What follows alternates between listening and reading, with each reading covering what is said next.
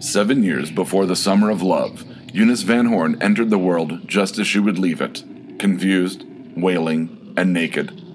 The confusion that had suffused itself into her last moments were born when she was. As the counterculture grew in the years that followed, a darkness crept underneath it like a tidal cancer.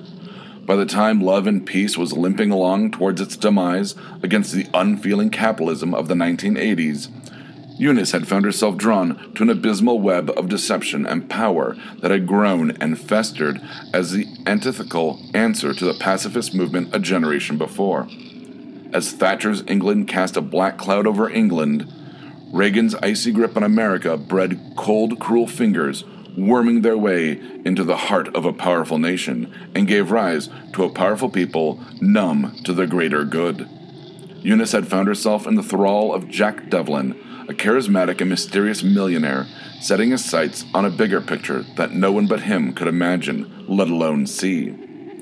Devlin spoke of a better world where the wicked were rewarded for their boldness and the meek would be trodden under the ever moving wheels of a world they were never meant to inherit. Devlin had money, had vision, and most importantly, to the ideologically lost Eunice Van Horn, had security and a seeming longevity. He held on to the dream that a small mountain town in the Colorado Rockies would hold the providence of everything he and his followers would work towards and ultimately accomplish. As Eunice rose through the ranks of Devlin's believers, she was relocated to Denver as a realtor, planted to act as a foil to the rest of the realtors and investors. As Vail and Aspen exploded with population, prevalence, and luxury, Eunice kept the hungry developers away from the secluded Black Falls. She did float the retainer to the dubious gentleman that orchestrated Daniel Allen's car crash.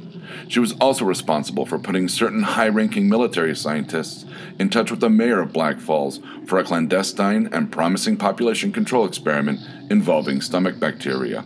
When Eunice was asked to make a modest purchase on behalf of Devlin to buy the Hearst Mansion in Black Falls, she simply did as she was told, but a spark of excitement ignited within her, knowing this was the beginning of the end.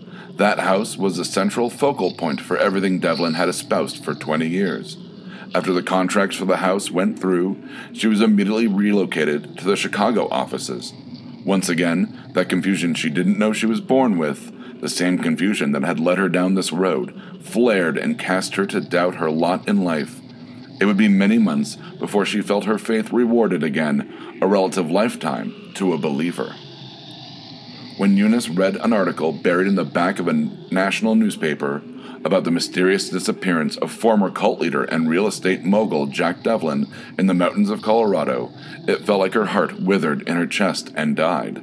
That confusion exploded throughout her body and mind. All of her hope was lost.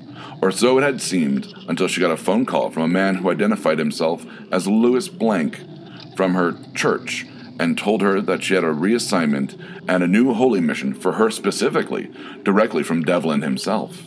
She could scarcely believe it, and within the hour had booked herself a one way flight to Denver International Airport and a rental car to drive to Black Falls as Eunice found a cottage just outside of Black Falls proper that had been bought and readied for her upon her arrival. All she had to do was wait for the phone to ring and raise the child that would bring about everything she had been led to believe with all of her being. And while she had heard of the saying about best laid plans, she never gave it much thought. And that's where she failed.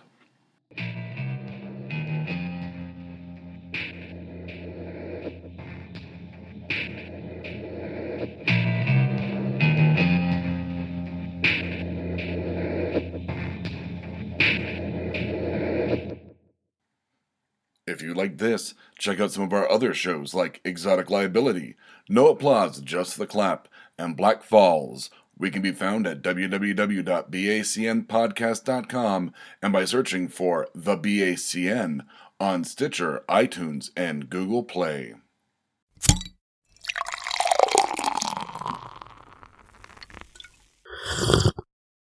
Oh, yeah.